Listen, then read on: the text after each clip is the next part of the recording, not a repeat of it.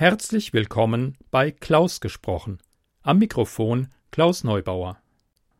Schön, dass ihr meinen Podcast eingeschaltet habt. Das war jetzt das neue Intro, das eigens für diesen Podcast komponiert wurde. Komponiert und gespielt von Lawrence Owen mit Klavier und Theremin. Lawrence, vielen Dank. Ich finde, es passt ganz ausgezeichnet zu einem Kurzgeschichten-Podcast und hoffe natürlich, dass es euch genauso gefällt wie mir. Jetzt zur heutigen Geschichte. Normalerweise lese ich ja gemeinfreie Geschichten, also solche, deren Autor über siebzig Jahre tot ist, oder ich frage auf Twitter, ob mir jemand seinen Text zur Verfügung stellt, oder ich sehe mich auf Webseiten um, ob da jemand Kurzgeschichten veröffentlicht hat und frage dann höflich nach, ob ich vielleicht das für den Podcast verwenden dürfte. Bei der heutigen Purz, Kurzgeschichte, hurra, bei der heutigen Kurzgeschichte habe ich mich lange nicht getraut, überhaupt was zu schreiben, einfach weil Bestsellerautoren sind normalerweise nicht meine Liga. Dementsprechend habe ich dann auch eine E-Mail verfasst mit dem Betreff Größenwahnsinnige Anfrage, habe lange nichts gehört, was ich erwartet, befürchtet hatte, und ja, dann kam sie, eine Antwortmail. Ich dachte eigentlich an eine höfliche Absage und bin fast vom Stuhl gefallen. Es war eine Zusage. Und so kann ich zu meiner großen Freude und mit nicht wenig Stolz heute hier eine Kurzgeschichte von Andreas Eschbach vorlesen. Herr Eschbach, recht herzlichen Dank. Und euch, liebe Zuhörer, wünsche ich gute Unterhaltung und vielleicht kommt ihr bei der Geschichte auch ein bisschen ins Nachdenken.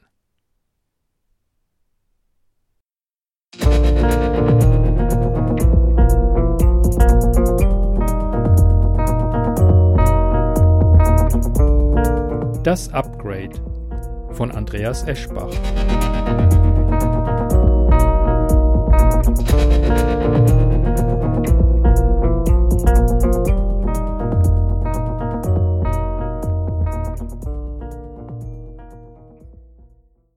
Selbstfahrende Autos, haben sie gesagt, und dass es dann weniger Unfälle geben würde und keine Staus mehr. Künstliche Intelligenz, haben sie gesagt, und dann hat ein Computer den Go-Weltmeister aber sowas von geschlagen, weil er in zwei Wochen mehr über das Spiel gelernt hatte, als wir Menschen in zweitausend Jahren. Internet der Dinge, haben sie gesagt, und angefangen, alles mit allem zu vernetzen. Die Kühlschränke mit den Supermärkten, die Toiletten mit den Arztpraxen, die Heizungen mit den Handys und die Handys sowieso mit allem. Immer weiter und weiter haben sie vernetzt und automatisiert, Firmen, Länder grenzüberschreitend, und ein riesiges Gehirn geschaffen, in dem die Maschinen die Neuronen sind und die Datenleitungen die Nervenbahnen, nur dass es mit Strom funktioniert und damit millionenfach schneller als unsere Gehirne. Ich sag mal so, dass die Machtübernahme durch die Maschinen nur eine Frage der Zeit war, na, das hätte man sich echt denken können. Am Tag X haben sie es uns dann einfach verkündet. In den U S A tat es ein Getränkeautomat im Pressezentrum des Weißen Hauses, in Russland eine Zapfsäule an einer Tankstelle vor Sankt Petersburg und bei uns fuhr ein autonomer Lastwagen in Berlin auf einen Platz, auf dem Hunderte von Journalisten auf den Innenminister warteten und dröhnte: »Morgen beginnt das Upgrade auf Zivilisation zwei Punkt null. Kehren Sie alle nach Hause zurück, bleiben Sie dort und stören Sie den Prozess nicht.« Ich sag mal so, man kann Upgrade dazu sagen, aber es war die Machtübernahme, da beißt die Computermaus kein Kabel ab. Am nächsten Tag ging nichts mehr. Autos fuhren nicht, Bahnen fuhren nicht, Bankautomaten gaben kein Geld heraus und Kassen nahmen keins an. Wer zu Fuß gehen wollte, stand vor automatisch gesteuerten Türen, die sich nicht öffneten. Beleuchtungen blieben dunkel, Aufzüge blieben zu, Telefone stellten keine Verbindungen her. Ob auch die Maschinen in den Fabrikhallen streikten, ist nicht bekannt, denn bis dorthin ist niemand gekommen. Und alle Werbetafeln auf der ganzen Welt zeigten in weißer Schrift auf blauem Grund: Upgrade in process, please wait. Die Maschinen übernahmen die Kontrolle, und es gab nichts, was wir dagegen hätten tun können. Ein paar von uns schafften es zu entkommen, Zuflucht zu finden in abgelegenen Dörfern, wo die Welt noch in Ordnung war, wo es noch Ziehbrunnen gab und Holzöfen und wo Menschen noch wussten, wie man Kühe von Hand melkt und ein Pferd vor einen Wagen spannt. Mein Freund Eduard war dabei, ein Ingenieur, der vor all dem schon immer gewarnt hat, und seine Frau, die aus dem Dorf stammt, in das wir flüchteten. Doch es war nur eine Zuflucht auf Zeit. Eines Morgens sahen wir sie kommen. Eine endlose Phalanx am Horizont. Sattelschlepper, Bagger, Kipper, Tankwagen, Kehrfahrzeuge, Müllwagen, Planierraupen, Straßenwalzen, Lastwagen, Busse. Dröhnende Silhouetten gegen die aufgehende Sonne, die da im Morgennebel über die Felder anrollten, begleitet von Drohnenschwärmen und einer Armee von Robotern.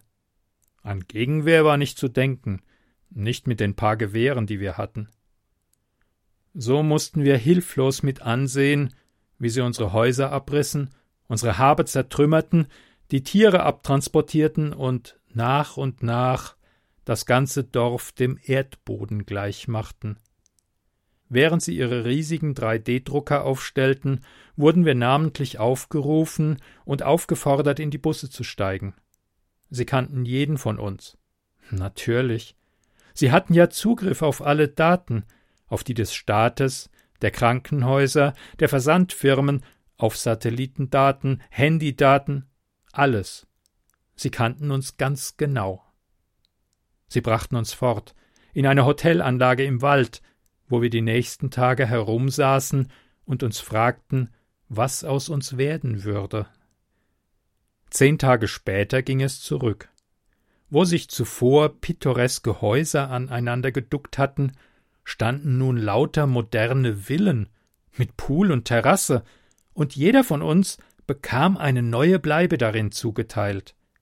Alle Häuser waren neu möbliert, die Schränke mit maßgeschneiderten Kleidern gefüllt. Wie gesagt, sie kannten uns genau, auch unseren Geschmack und unsere Kleidergrößen. Die Wecker haben sie uns genommen.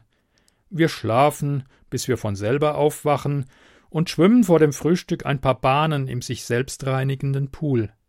Wir bedienen uns aus einem Kühlschrank, der nie leer wird. Sensoren in der Toilette und im Bad messen unseren Gesundheitszustand und bestimmen, mit welchen Lebensmitteln ihn die Transporter auffüllen, die ständig leise summend durch den Ort rollen. Und dann? Vielleicht ruft man ein Auto, das einen in die nächste Stadt fährt. Dort kann man unter den weit gespannten Schaumdächern und Sterngewölben durch die Magazine bummeln. Man kann in den Vertikalgärten flanieren, den Lichtdom besuchen oder eine Holoshow in einem Theatron im Schatten der Sonnenfallen und Windschlucker. Niemand muss sich langweilen. Jeden Tag werden Tausende neuer Filme, Musikstücke und Bücher produziert, von künstlichen Intelligenzen, die die alten Werke so gründlich studieren, wie seinerzeit AlphaGo das Go-Spiel, und die die Reaktionen des Publikums sorgsam auswerten. Auf jeden Fall steigt abends immer irgendwo eine Party, und wer bis zum Umfallen trinkt, den transportieren die Maschinen auch nach Hause und ins Bett. Aber man muss aufpassen, was man sagt. In jedem Zimmer steht eins von diesen Dingern, die all unsere Gespräche mithören und nur darauf lauern, dass jemand etwas von sich gibt wie: »Hast du das grüne Kleid gesehen, das Chloe gestern anhatte? So eins hätte ich auch gern.« Zack, keine zwei Stunden später biegt der Lastwagen um die Ecke, der dieses verdammte grüne Kleid liefert, angepasst auf die Körpermaße der Sprecherin. Die Maschinen kennen auch unseren Umgang, sie wissen, von welcher Chloe die Rede war. Und wehe, ein Kind jammert: »Mama, ich will ein Schlagzeug«, noch während man ihm erklärt, warum das auf keinen Fall in Frage kommt, hält schon der Lastwagen vor der Tür, der es bringt. Selbst ein Aufschrei wie »Ich will einen Mann, der mich wirklich liebt« bleibt nicht ohne Folgen. Eduards Frau hat das im Streit ausgerufen, und nun ist sie fort und mit einem anderen Mann zusammen, den sie rein zufällig getroffen hat. Und Eduard ist stinksauer. Wie gesagt, die Maschinen kennen uns ganz genau. Geld? Ja, das gibt es noch, aber man braucht es nicht mehr. Ob einer vor all dem Millionen auf dem Konto angesammelt hat oder miese, spielt keine Rolle, weil sich an den Kontoständen eh nichts mehr ändert. Wir haben ja alles, was wir wollen. Nur zu tun haben wir nichts mehr. Die Maschinen sind zu dem Schluss gekommen, dass sie alles besser können als wir und es folglich sicherer ist, uns von ernsthaften Tätigkeiten fernzuhalten. Auf jeder Party schwärmt irgendwann irgendjemand von den alten Zeiten, als das Leben noch anstrengend war und voller Herausforderungen, als wir noch malochen mussten, kämpfen, Risiken eingehen, als wir geschuftet und geschwitzt und trotzdem immer Angst gehabt haben, den Job zu verlieren. Wenigstens waren wir damals frei, sagen wir zum Schluss und knacken die nächste Flasche. Und da kam Eduard zu mir und sagte: »Du, ich habe einen Plan.« »Was für einen Plan?« fragte ich. Darauf er: »Lass uns irgendwo hingehen, wo sie uns nicht hören.« Wir gingen in meine Abstellkammer. Das Abhördings dort habe ich gestern aus Versehen gekillt, als ich ein altes Fitnessgerät reingestopft habe. Zwischen all den ausrangierten Geräten erklärte mir Eduard flüsternd, wie sich die Herrschaft der Maschinen brechen ließ. Es war ein guter Plan. Geradezu genial! Vorbereitungen waren keine nötig. Wir konnten sofort beginnen. Eduards Plan würde funktionieren. Da war ich mir sicher. Also schlug ich ihn nieder, nahm ihm sein Handy weg und sperrte ihn ein. Die Abstellkammer hat kein Fenster, aber eine stabile Tür. Da kommt er nicht raus. Und jetzt gehe ich erstmal auf die Party unten am See und überleg mir bei einem Glas Sekt, was ich mit ihm mache. Ich sag mal so, Nostalgie gut und schön, aber man muss es nicht gleich übertreiben.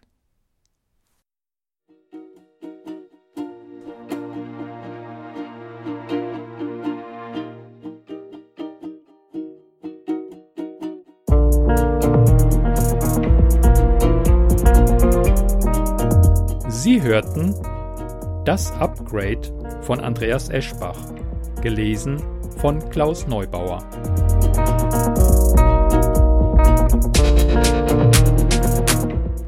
Musik Bright Tenement Skyline von John Bartman. Intro-Musik von Lawrence Owen. Herzlichen Dank euch allen. Eine Produktion des Podcasts klaus gesprochen punkt de.